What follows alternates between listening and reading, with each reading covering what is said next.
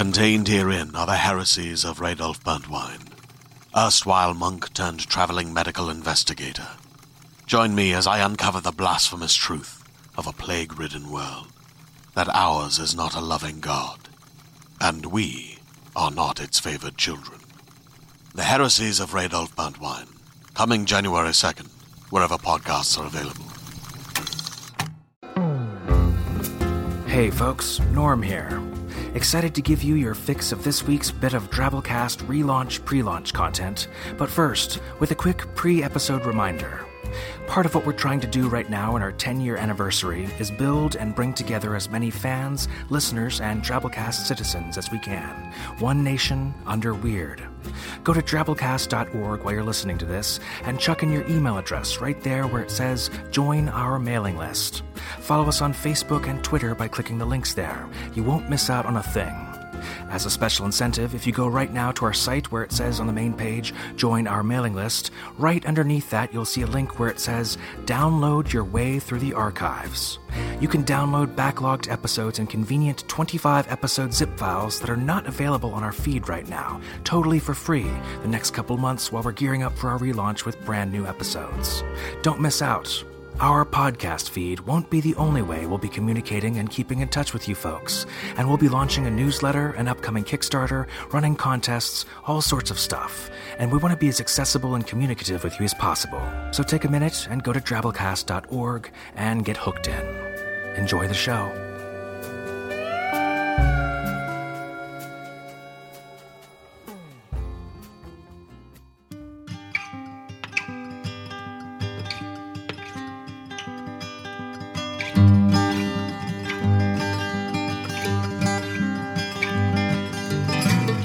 Hello and welcome to the Drabblecast Best of Special Edition series with bonus author commentary. We asked our fans out there on Facebook and Twitter what their favorite stories were, and based on your replies, we've hauled in some of our most notable, memorable stories to be rerun, with special commentary on top between the author and myself. This week we're doing the surreal, twisted, jelly-oozing mind that is Teddy Bears and Tea Parties by S. Boyd Taylor, which ran originally as episode 146.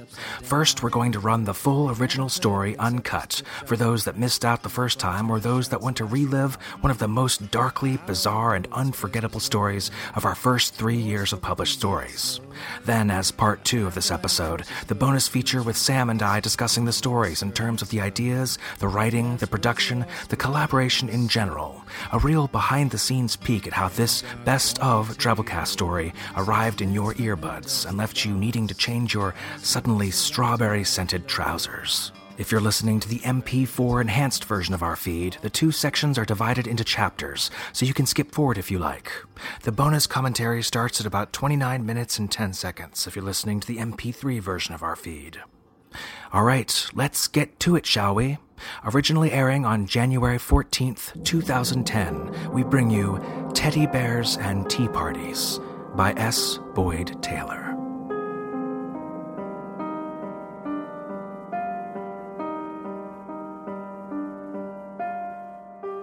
With her hand still shaking, the little girl wipes a circle of blood clean from the kitchen window.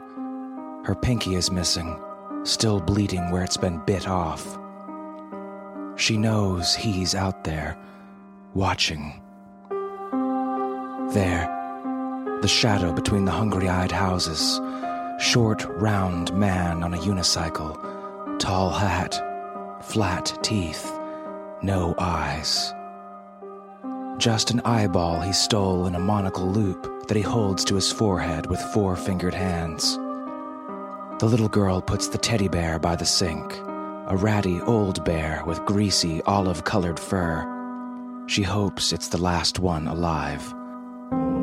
Dead teddy bears fill the kitchen counters beside her, each killed in a different way. One with its head severed and grape jelly blood still spurting thick and gloppy onto the floor. One dismembered. One burning on the stove, giving off thick, grape-scented smoke. Careful of the claws, she checks the toaster cords that bind the last bear's wrists.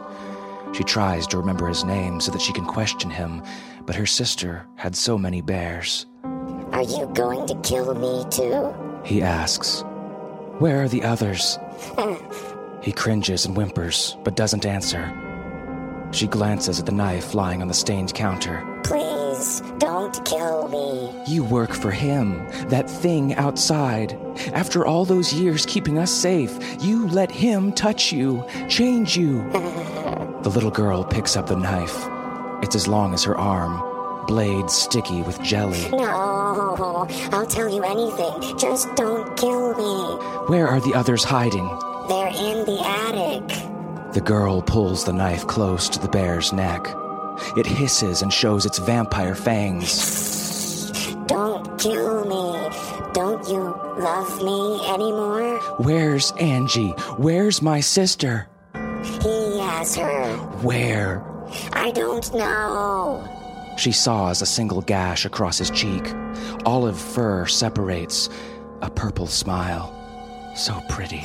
"No." He screams, and she keeps him screaming. "Don't kill me. I still love you," he says when she stops cutting. "I love you too." One more cut, and he falls in half. The purple blood stains deep.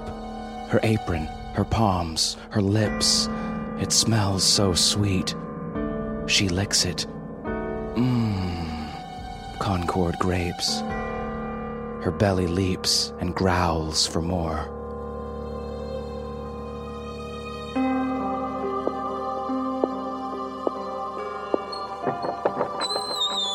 She opens the door to the living room and peers in. Every shadow looks dangerous, like it could move, jump, dig its fangs into her throat. The ceiling pillows down, water-stained with brown clouds. Without even looking at them, she sees the twisted faces hidden in the pattern. Her parents' faces, the neighbors' faces, everyone the house has ever eaten, staring down at her. They are the house, and the house is hungry. "The faces can't get you," she tells herself. "It's daytime. There aren't any bears." Just a few more steps. Get past the couch. Don't be scared. Don't be scared. Shadows move on the mantelpiece and the end tables. She freezes. The family pictures are moving. Brass frames buckling into bow-shaped mouths. They want to eat her. Don't be scared. Of course they're hungry. Everything must eat, and there isn't much food. One picture has starved to death. She knows because it doesn't move. Only dead things are still. The picture is of Angie. Eyes like blue diamonds, all straw hair and smiles, having a tea party with the teddy bears. Before the magic came back. Before everything came alive. The stairs creak and sag under her feet. One even whines like a hungry dog. "Shh," she tells it. "I'll feed you later." Creak, the stairs say again. She hears footsteps in the hall. Soft whooshes on the rotten rug that sound like a tiny voice whispering, "Murder. Murder." Her stained hand grips the banister so hard, her bones hurt. When she crawls into the attic, she slips on grape-flavored blood. A dozen teddy bears are scattered with the long purple smiles around their necks, spilling jelly onto the greedy floor. She hears someone crying and wonders if it's her sister. "Angie?" No answer, just the boards creaking, saying they are hungry. "Haven't you had enough blood?" There's never enough blood. She follows the voice and finds Ollie Cat behind the big box of shining Christmas stars. His Oliver Twist clothes are soaked red. A new scent. Strawberries. She didn't know there were other flavors. Her belly reaches toward the plush cat. "You killed the other bears?" He starts crying. "No, they were what you would do. They didn't want to suffer. They asked me to kill them. Well. She stares. Her eyes are empty mouths. Then why did one of them stab you? Silence. Then... Well, I still love you. You all say that. The pull string loop that makes Ollie Cat purr has a thumb stuck in it. Angie's thumb, bit off by bear teeth. The little girl takes it, tucks it in her stained apron. What did you do with Angie? He tries to crawl away, but he is too weak. His jelly-filled body folds in on itself and quivers. She pulls his string, forces him to purr, drags him back under her knife. He pisses himself then, sweet strawberry piss. She thinks of Angie, her straw hair, and smiles. Then she thinks of the thumb. I'm gonna make this hurt a lot, okay? Okay. He whimpers. She loves strawberries. She sees him out there, hiding behind the street corner on his unicycle, staring at her with eyeless eyes. She moves from window to window, but he is always there. She knows he has her sister. He has Angie, but the little girl is too scared to face him. All she can do is listen to his unicycle creak, creak, creak as he pedals around the house. On the third day, the bear blood runs out. She is starving, and the house is starving too. The faces in the ceiling start following her around and smiling at her, always smiling. If she doesn't leave soon, they will eat her. She licks the purple stain on her palm because it is sweet, but with every lick she remembers teddy bears screaming and dying. She tries to scrape it off with her fingernails, but no matter how much she licks or scrapes, it won't come out.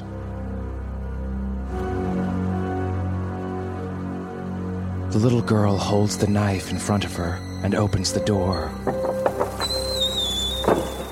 He creaks back and forth on his unicycle beside the rusted swing set on the front lawn. How are you? He says. The hungry houses behind him lean towards her. Boards creak. Bricks pour powdered mortar like blood. Hungry, she says. I gave you blood. There's never enough blood. He smiles with black lips. Do you know who I am? Angie knew. You're him. Him like the psalm on your palm. She spreads her four fingers wide and sees her scraping has reduced the stains to shapes, words. No, thoughts. She cuts them away with a knife because they say the truth, but no matter how deep she cuts, they stay. When the skin is gone, her blood starts singing the words that aren't words until they echo down from the sky. She is crying now. She has never cried before. Her tears taste like strawberries and grapes. Where's my sister? Where did you hide all the children? He eats her then, black mouth stretching wider than the sky.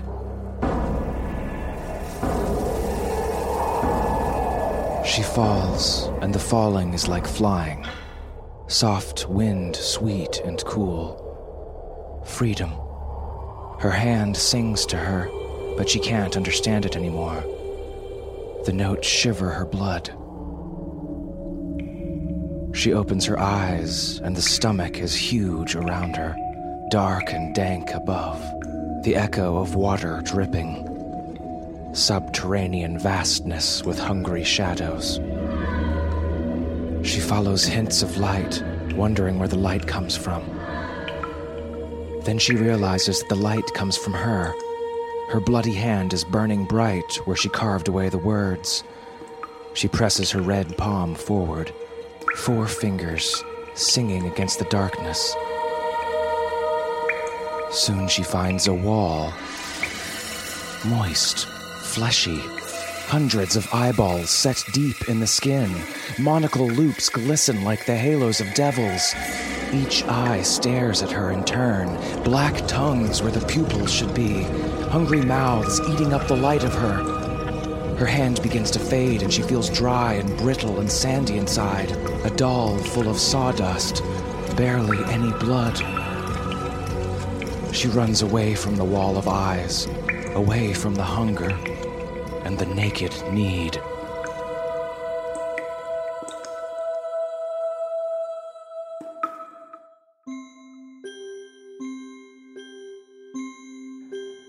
Angie sits in the shadows at a table with two steaming teacups, but Angie isn't Angie anymore. Her face is china and glimmers with blue and purple and silver underneath. Black opal eyes half-lidded. Her straw hair is silky now, the wrong texture. He stole your eyes. Sit down, says Angie. Have some tea. Her lips and cheeks are bright strawberry, but they don't move when she speaks. She is too perfect, too still. Only dead things are still. The little girl peers into the cups, hollow white and painted with shadow. There isn't any tea, Angie. Just steam. Empty steam. No, all you have to do is just sit. Be still, just for a moment. Is that what you did? Be still? It's what we all do, eventually. Little girl holds up her hand and burns the darkness back with her fading soul. 100 tables shine back, all with countless dolls sitting in broken circles, pale china faces so still. You can't fight him, you know. Sit down, be still. I'm too hungry to be still. I'm not hungry. If you sit, you won't be either. Silence like ice between them. Angie remains perfect and pale. The little girl sweats and steams. Do you have my thumb? Angie asks at last. I ate it. Ate it? I was so hungry. You don't know. The whole world is starving since the magic came back. The houses, the teddy bears, the swing sets. Everything has to eat now. Everything has blood. The little girl licks her lips, remembers the Concord grapes. Angie's voice sounds scared. You're thinking about eating me too, aren't you? No. The little girl lies. I came to rescue you, to bring you back. To what? There's nothing left. There has to be something left. You can't beat him. Sit down. Rest. Just for 1 second. I'm taking you home, Angie. I don't want to go. I like it here. You will too. The little girl steals Angie then, tucks her under her right arm, and runs. The little girl doesn't know where she's going until she gets there. The wall of eyes. She stops when she sees it, awed by the size and the countless glistening monocle loops. How many eyes does he have? She asks. All of them. The eyes turn toward her again, one by one as she walks past. The red light of her hand flickers, fades. Sand starts to scrub the inside of her veins. They eat up the light of you, Angie says. They turn you into sawdust and china, the hungry eyes with black tongues. You're the milk, they're the cats. Just a little farther, the little girl tells herself. Her breath comes in short gasps. She is so hungry. Her stomach feels full of cold, gnashing teeth. What are you looking for anyway? You'll never find it. Then the little girl stops and points up the wall. Look, Angie, your eyes, blue diamonds. She sets Angie down and pulls the knife from her apron, the blade a slice of fire in the shadows. She grabs a fistful of flesh and slime, pulls herself up, stabs with a knife, pulls herself up farther. The nearest eyes lick her with their black tongues. She feels so cold. Angie keeps telling her to come down, to rest, to be still, but she doesn't.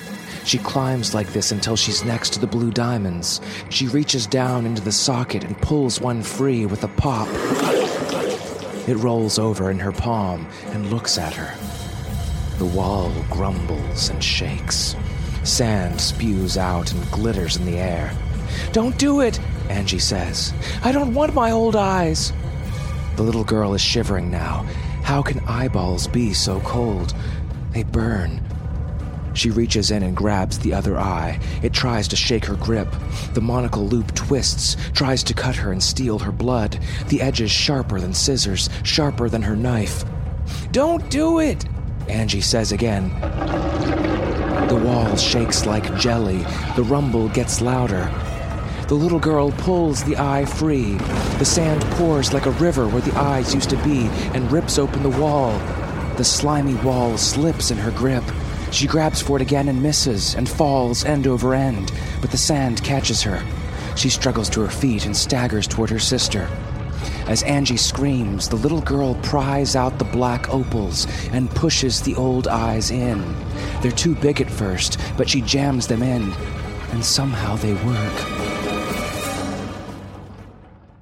Angie blinks. "You beat him," she says. Her lips don't look painted. Instead, they look like flesh, but they don't move either. "You beat him." Maybe just a little. For a moment, the little girl wonders how her sister's eyes would taste. The sand rages down. The rest of the eyes in the wall spit out on golden jets of dust. The eyes on the ground stand up, using their black tongues like legs, and begin to hop around. The monocle loops are still around them and spin like saw blades. "The eyes are hungry," Angie says. "We should leave."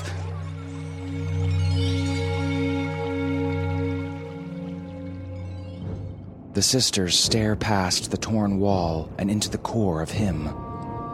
They see golden gears, silver levers, teddy bears as big as they are, running and running in a turning cage to keep the bellows pumping. A whistle sounds in the fiery vast. Jets of steam wet the air and make it boil. And behind the gears and the grinding and the whistling steam, they hear a clang, clang, clang. Constant, never varying. "I think that's his heart," the little girl says. "It is. I can feel it in my seams. His hungry, starving metal heart." The little girl grabs a gear and begins to climb. The heart is far below them now.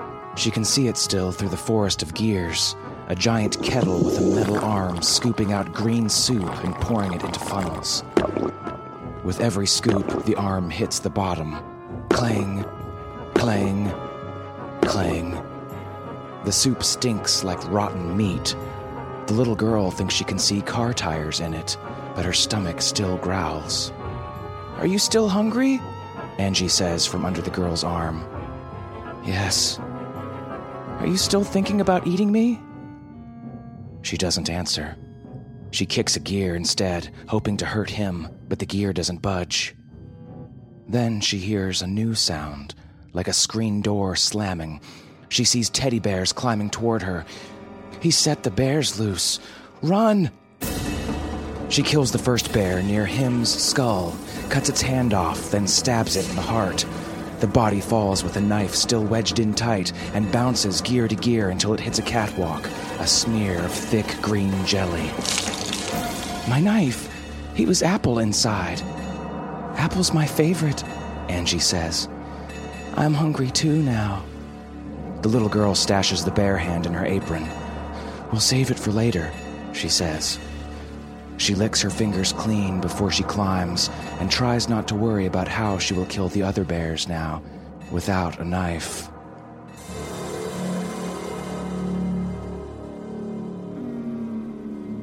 The skull is a hall of mirrors, dark voids full of her own shape, shorter here, fatter there, taller, and then a mirror that turns her body into cubes and moves them around, an eye where her lips should be, her teeth in her throat.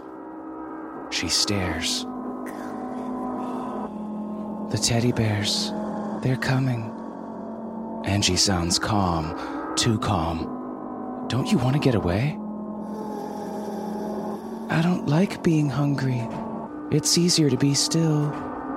The little girl shivers. Angie is bigger now, heavier. Her hair looks more like straw. The little girl wonders how she will feed Angie when she can't even feed herself. They find a ball of lightning bolts, hissing and shivering against each other like snakes, each white bolt trying to eat the next, until it seems that each one is eating itself. Throbbing heat presses itself onto their faces. Him soul, Angie says. The little girl reaches her hand out toward the snakes of light, but doesn't touch. Somehow the lightning is inside her eyes. He's changing me, Angie, making me into something new. Angie is quiet for a moment. Then, the bears, they're here. The bears step around a corner, wielding sharpened gears tied to sticks, homemade meat cleavers to cleave little girl meat. Angie cowers in the corner, shaking. Her hair looks like straw. The little girl is tired and worn too thin. She's seen too much violence, done too much. She doesn't want to hurt anyone anymore. Don't make me do this, she says to the bears. Don't make me kill you. A big blue bear with white paws laughs and steps forward. He doesn't have to say that he doesn't believe her. He says it by raising the sharp-toothed gear. The little girl grabs a fistful of thunder with her four-fingered hand. The flesh scorches and blackens, smells like burnt bacon. White lightning bleeds inside, turns red. The psalm in her palm pulses loud, a hammer on the ears. The bears freeze mid-step. They see their doom in red lightning. She throws. Zeus from the hand of a child. The bears are red ashes then, and the lightning returns and hides inside her hand. Him's skull unfolds outward like paper, white bone origami undone. Smoke. The scent of cheesecake.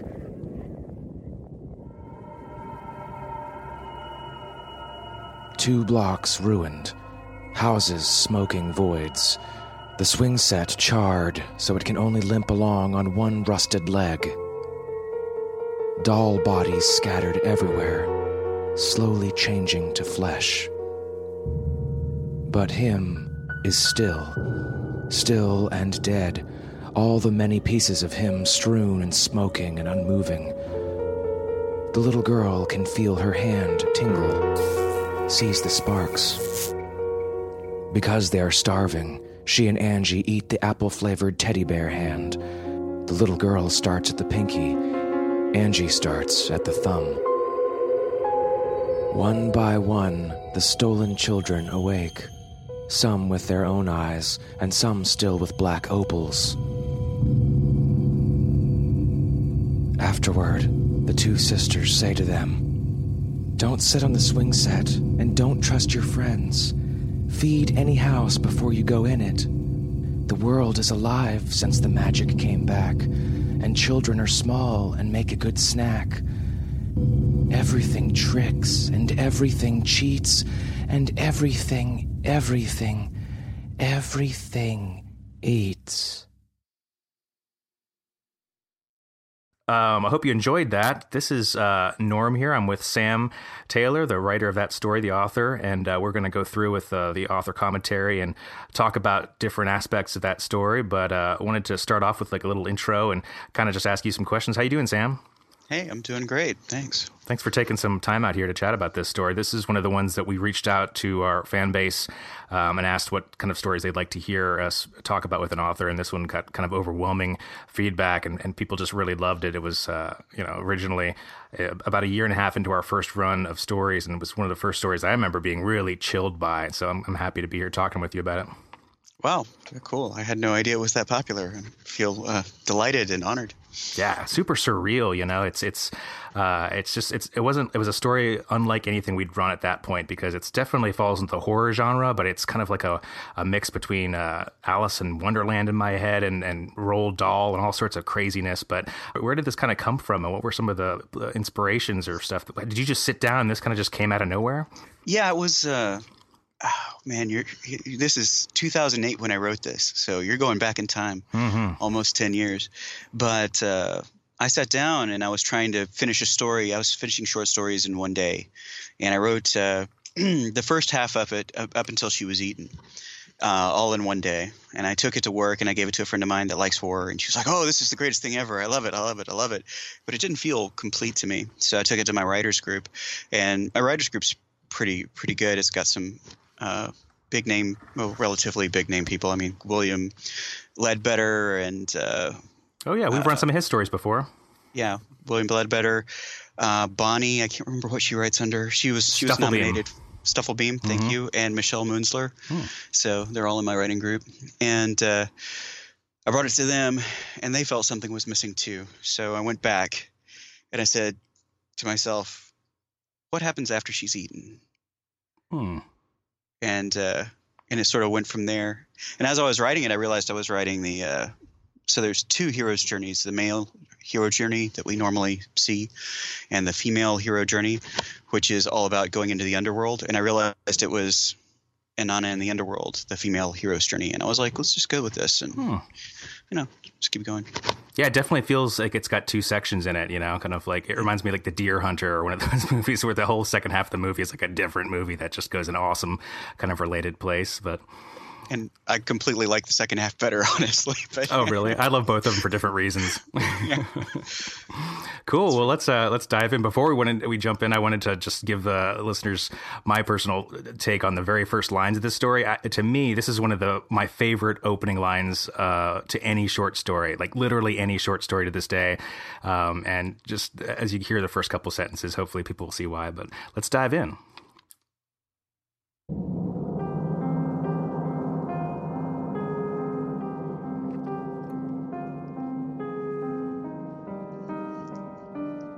Jazzy tune. A little bit, yeah. Ominous. Piano's a big thing throughout this whole thing. Still shaking, the little girl wipes a circle of blood clean from the kitchen window. Her pinky is missing, still bleeding where it's been bit off. She knows he's out there, watching. See, that's all I needed right there. You got a little girl, her pinky's missing, it's been bitten off, and there's somebody watching, That's a great setup.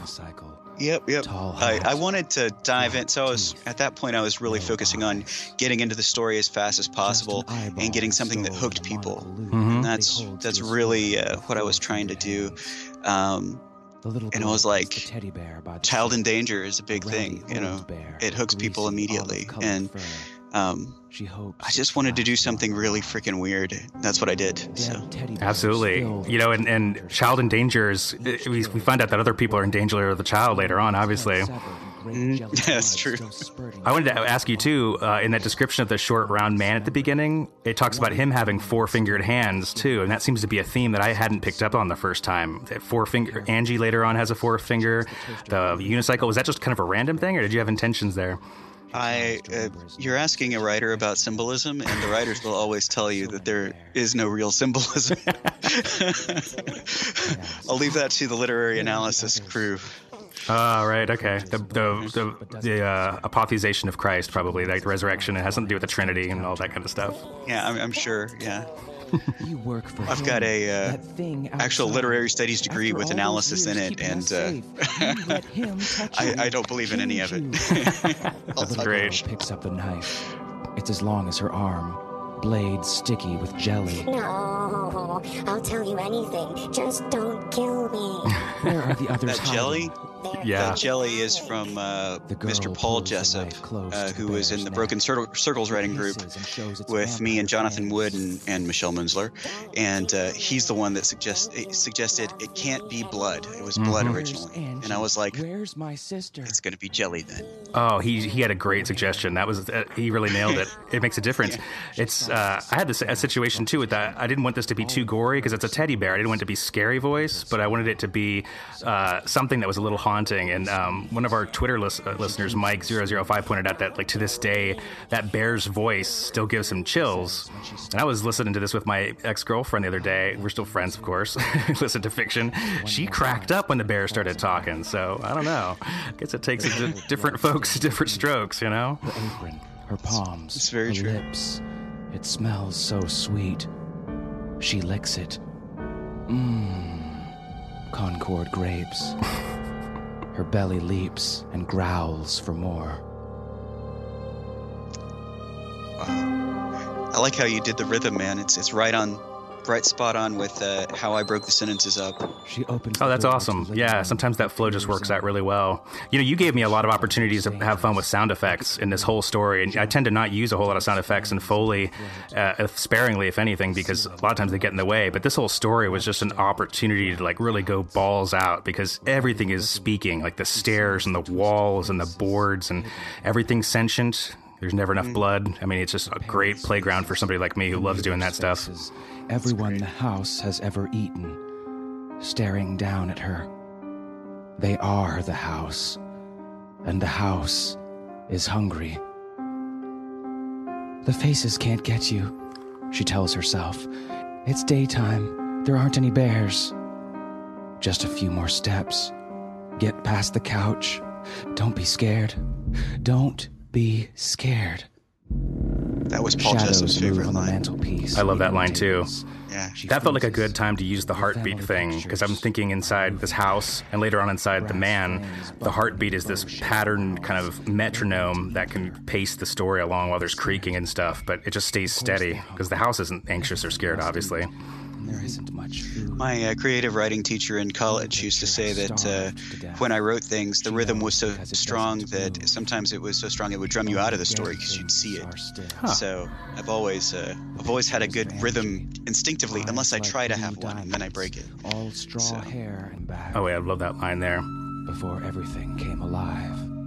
Because that's kind of, that line right there is the only real hint we get of what's going on. Like, you know, the magic came back, everything came alive, and that's it. You know, because a lot of people want to know what realistically is happening, but that's what you get right there, and I love that about it.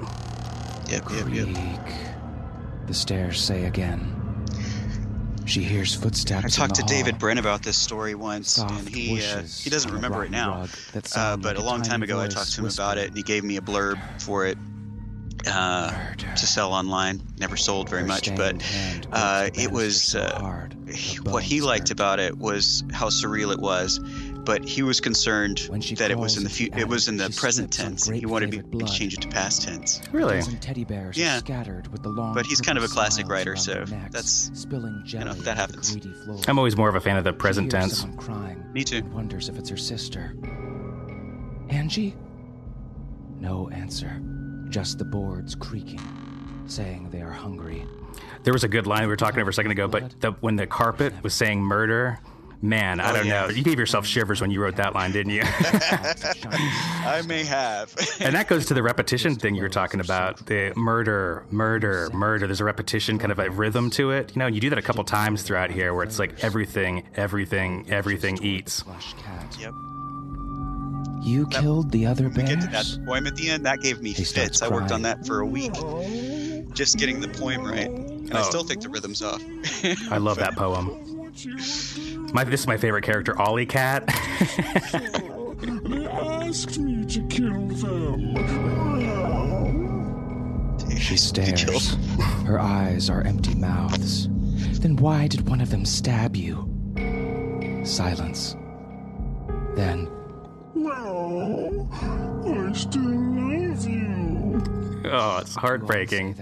I You all say that. The pull string loop that makes Ollie Cat purr has a thumb stuck in it. Angie's thumb, bit off by bear teeth. The little girl takes it, tucks it in her stained apron. My favorite line. What did you do with Angie? I bet I know what it is. He tries to crawl away, but he is too weak. His jelly-filled body folds in on itself and quivers. She pulls his string, forces him to purr, drags him back under her knife. He pisses himself then. 3, 2, 1, right there. She thinks of Angie. Was that it? Straw hair. Yes, that's it. Oh, I called it. You sick f***. I'm gonna make this hurt. I wrote the damn story, you know.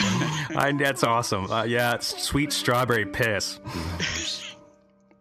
She loves strawberries. Oh God. She sees him out there, hiding behind the street corner. Oh, this is my favorite part almost of the story.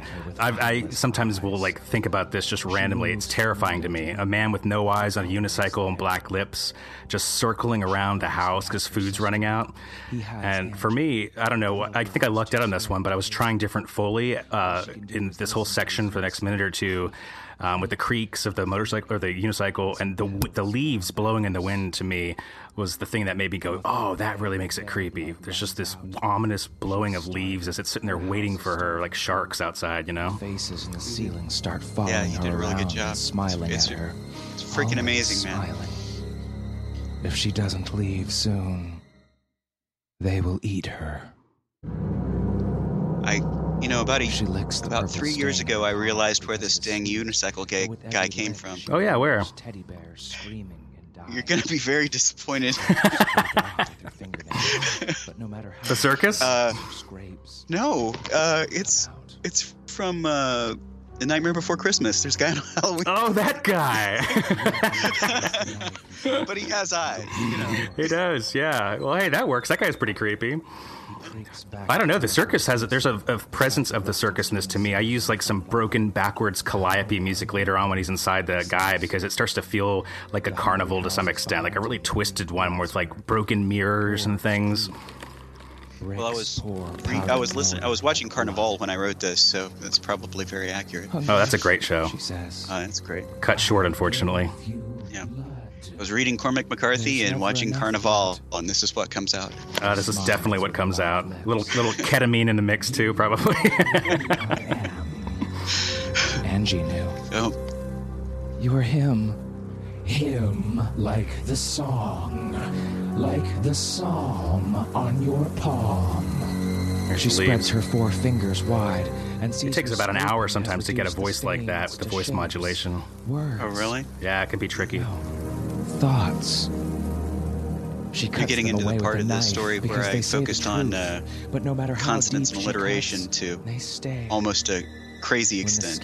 Him. Psalm on your palm. And yeah, it's all over the place. Did that come from anything? Him? Like capital H? Like the, you know, hymn book? Or was that just kind of a cool idea you threw in? Well, they'd been calling him all along, and he needed a name. And it couldn't be capital H, him, H-I-M, because, well, that's a villain on the Powerpuff Girls. So, Well, if you want to get really literary here, him, you know, biblically, Jesus and Yahweh, capital H, he, him, his, you know, the great I am thing. And you've got the whole psalm in your palm and blood coming from it. There's a stigmata thing going there. Just saying, there's a lot of blood drinking. Clearly, this is what the literary, you know, part of you is thinking. Yeah, well, I was raised Southern Baptist, so I'm steeped in the symbolism and mystique of that sort of stuff. I'm not Southern Baptist anymore. I have recovered, but it's true. It's still in me. I'm glad that your writing hasn't fully recovered from it yet, though. I know, it's still traumatic. Hungry shadows. She follows hints of light, wondering where the light comes from. Oh, so this is where she's inside. She realizes that the light comes from her. Her bloody hand is burning bright where she carved away the words. She presses her red palm forward, four fingers singing against the darkness. Soon she finds a wall. Yeah, the choir thing pops up a lot as a theme or motif. Hundreds of eyeballs set deep in the skin. Monocle loops glisten like the halos of devils. Each eye stares at her in turn. Black tongues where the pupils should be. hungry mouths eating up the light of her. This scene I had to rewrite three times, man. Really? Yeah, I couldn't get the image. I could get the image down so that I understood it, but nobody else could understand it. So it was just so strange that. It is like the tongues. It's just, and it's got kind of a Yog Sothoth kind of thing to it, where there's a bunch of eyes. And from this point in the story, to me, it's a neat kind of sequence of. It does feel like you're in a carnival ride, where here's the next ride, or you're in like a haunted house, where you're in the spinny part of it, or the mirrors, because it's kind of just like weird little vignettes of scenarios of creepy stuff that kind of lead into a big kind of ending. Yeah, and the final ride, of course, is the Hall of Mirrors that is his brain, right? And it's just, he's so self-absorbed, and it all reflects in on himself, and, you know, I didn't even think that when I wrote it. I just wrote it, but, you know. Yeah, the weird, like, you inside of you that's controlling you thought of it and then told you to do it. Yeah, exactly. Well, that's kind of creepy. I don't know about that. The little girl inside your brain right now, Sam. No! Yeah, everything eats. Yes. Even the stories. Little girl peers into the cups. I thought this was cool when I was reading this in the slush originally, that, you know, a lot of stories you think that Angie or the story is going to be about finding the girl. And here it is, you know, about 3/4 of the way through the story, and you find her, and she's already taken over and kind of in this blind state. So there's more adventure left. She joins it at that point. Be still.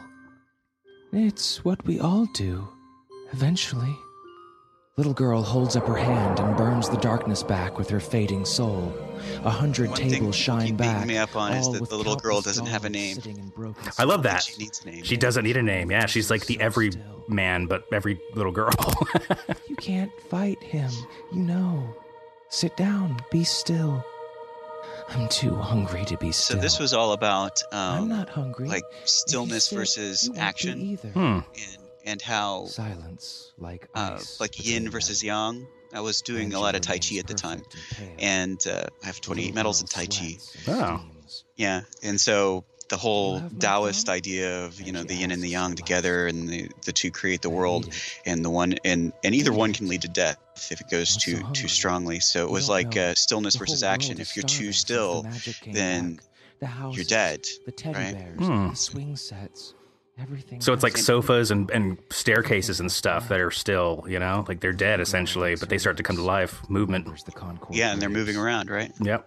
Staring at you. I didn't know that until I got to this part of the story, though. So all the rest of it was instinct. No. The little girl lies. Isn't it weird how, like, things that you're doing in your life will translate sometimes into other ways without you even really consciously knowing of it, you know? You're doing Tai Chi and you're absorbing these lessons, and then it's coming out in your writing, but you're not completely cognizant of it all the time. Right. Just for 1 second. Yeah. I'm taking you home, Angie. Although, you know, that Tai Chi stuff was 10 years ago, 9 years ago.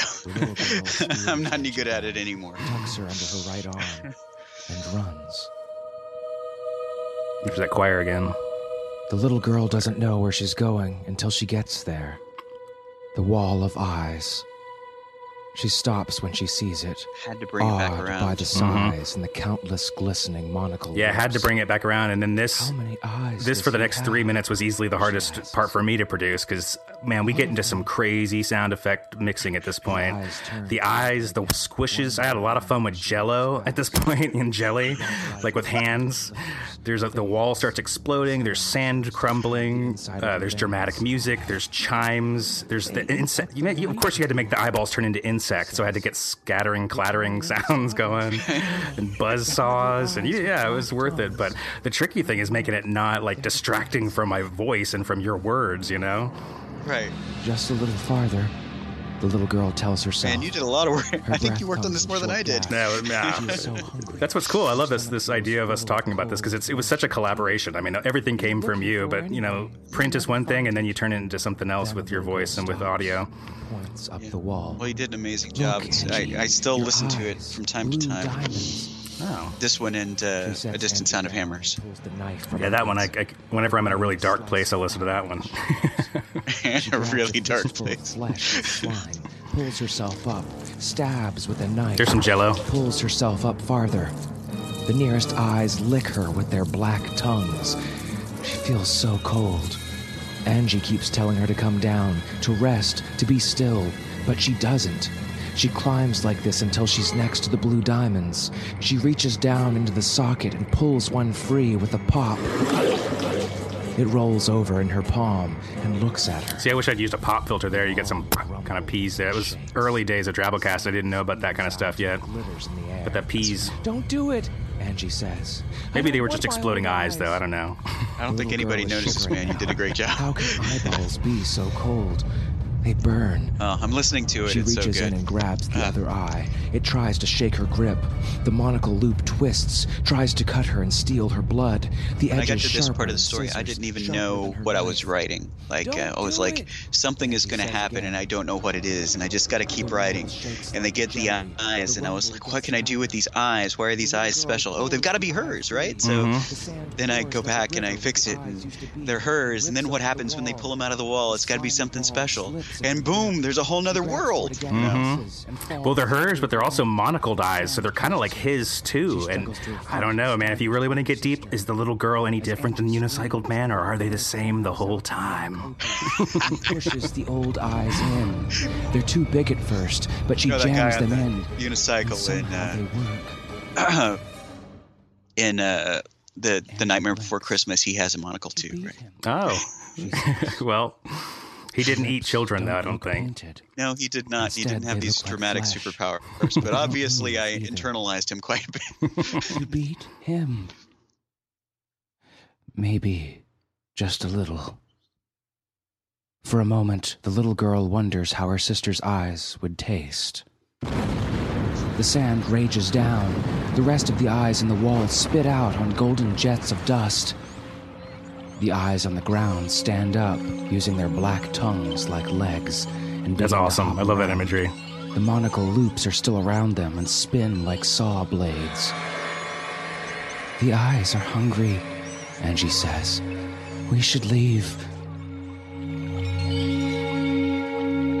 I just like the idea of this thing going around and collecting all these people, but really what he wants is he wants their eyes. Mm-hmm. And he just... sticks them in his belly, and he kind of absorbs their life, the world that they saw through their eyes. Yeah. Huh, that's something I hadn't thought of. That's later on in the story, whenever the world becomes different, you kind of... It's the eyes that return and the children and stuff, too. That's a neat point. They hear a clang, clang, clang. You explain too much. There you are with your repetition, by the way. Clang, clang, clang. You did that three thing a lot. Which is good. Yes. Says. It is. I can feel it in my seams. His hungry, starving metal heart. There's the three again. The little girl grabs and begins to climb. It's a favorite trick of mine. It's cool. It works. I like it. The heart is far below them now. She can see it still through the forest of gears. A giant... Gets kind of... I was trying to go for more of like a... Miyazaki kind of vibe here, because I've been brooding for so long that I was trying to find the right type of music with like oboes and things to where I could give it a more of a silly steampunky kind of, like, we're getting gears and things now, and it'll break up that vibe, because in the end game, of course, you have, you know, more darkness and bear fights, but as she's going through this section, I kind of wanted to change the mood. Angie says, well, I thought it was excellent. It was pitch perfect to me, because that's exactly what I was going for, was the whole steampunky thing. She doesn't answer. Oh, cool. It really worked. She kicks a gear instead, hoping to hurt him, but the gear doesn't budge. Then she hears a new sound, like a screen door slamming. She sees teddy bears climbing toward her. He set the bears loose. Run! She kills the first bear near him's skull, cuts its hand off, then stabs it in the heart. The body falls with a knife still wedged in tight and bounces gear to gear until it hits a catwalk, a smear of thick green jelly. My knife! He was I don't know how I made that sound. I think I cracked an egg open or something, but... needed a good jelly smear. This whole thing, apple, I didn't know they came in apple. That's like my second favorite line. It's true, because they're adapting and starting to get used to the flavors. It's dark. Before she climbs and tries not to worry about how she will kill the other bears now without a knife. You have a really messy sound effects.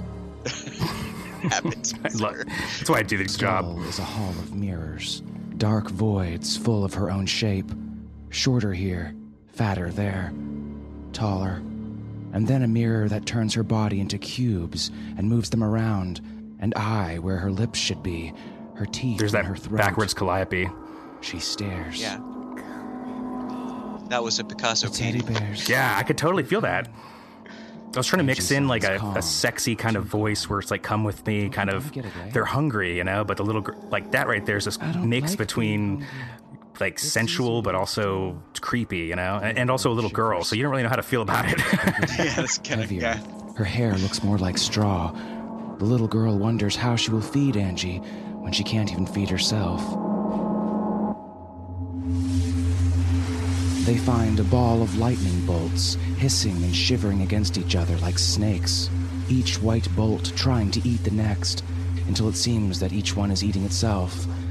Throbbing heat presses itself onto their faces. When I wrote this, I had some sort of general idea about it, like Athena coming out of the skull of Zeus. Huh.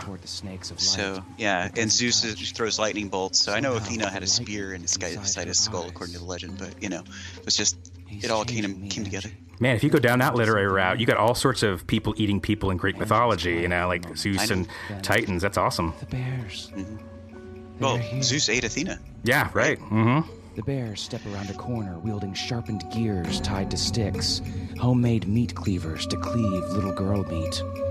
Angie I love that line too. Yeah. Pretty much a homemade meat cleaver, you know? Pretty much anything works as a cleaver of meat at home. Tired and worn too thin. She's seen too much violence, done too much. She doesn't want to hurt anyone anymore. Don't make me do this, she says to the bears. Don't make me kill you. A big blue bear with white paws laughs. Big blue bear, you alliterative genius. Forward. He doesn't have to say that he doesn't believe her. He says it by raising the sharp toothed gear. Mm-hmm. The little girl grabs a fistful of thunder with her four-fingered hand. The flesh scorches and blackens, smells like burnt. Yeah, you actually say something like a pocket full of Zeus or something coming up. Red. The psalm in her palm pulses loud, a hammer on the ears. The bears freeze mid-step. They see their doom in red lightning. She throws Zeus from the hand of a child. Yeah, there it is. That's a cool one. Here it is. The bears are red ashes then, and the lightning returns and hides inside her hand. Him's skull unfolds outward like paper, white bone origami undone. Smoke. The scent of cheesecake. Oh, that sells it. It is, you sick f***. That's really the line there. It leads up to cheesecake being the smell that's coming out of his skull. Oh, I love this ending. Yeah, we gotta listen to this piece. This is great. Doll bodies scattered everywhere, slowly changing to flesh. I've got a story to tell, but I'll wait until after the point. Still and dead.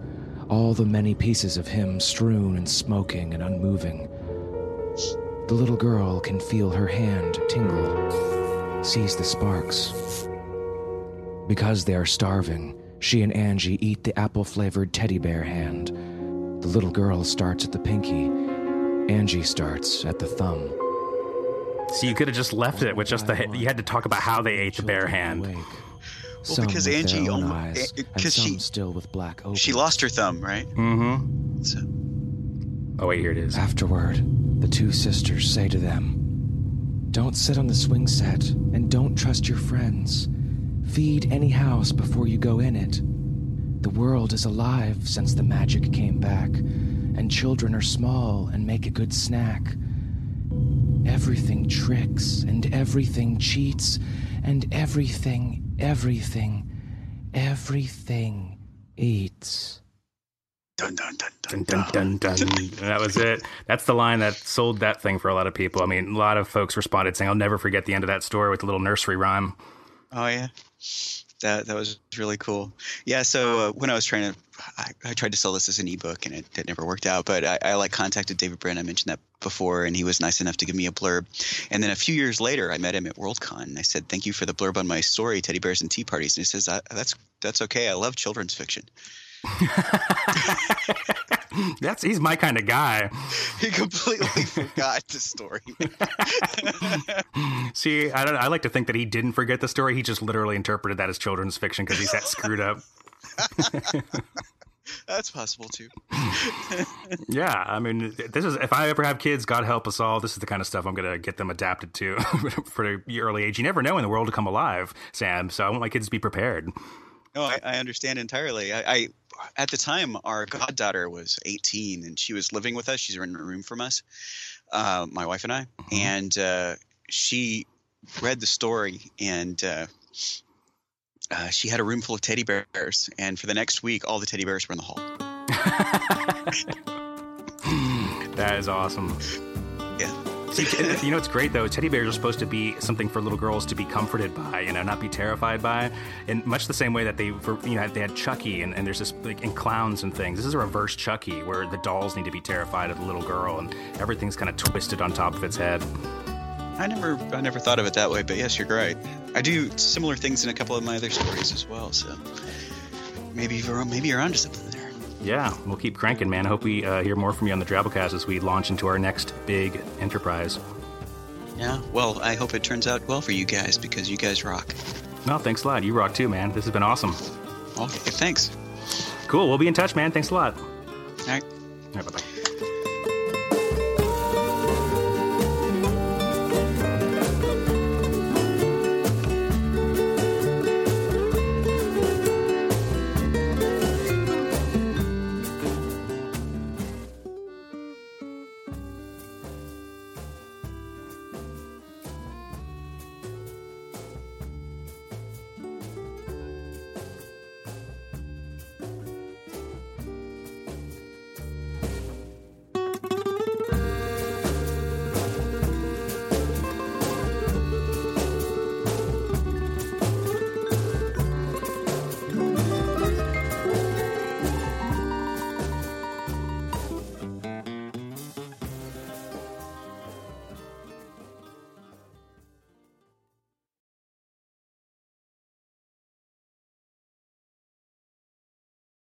Hey there, this is Justin Bartha. I made a funny new podcast, King of the Egg Cream. It has the greatest cast in the history of podcasts with actors like Lewis Black. I'm torn by my feelings for two women. Bobby Cannavale. You can eat it, or if someone hits you, you can put it on your cut. Melanie Lynskey. I wonder what these marvelous things are that look just like boiled chicken feet. Jason Ritter. I can break things and pick locks and kill people. Michael Stuhlbarg. The whole point is to inspire people that they should make themselves better. Ari Grainer. No, don't whet its appetite. What are you, an idiot? Me, Justin Bartha.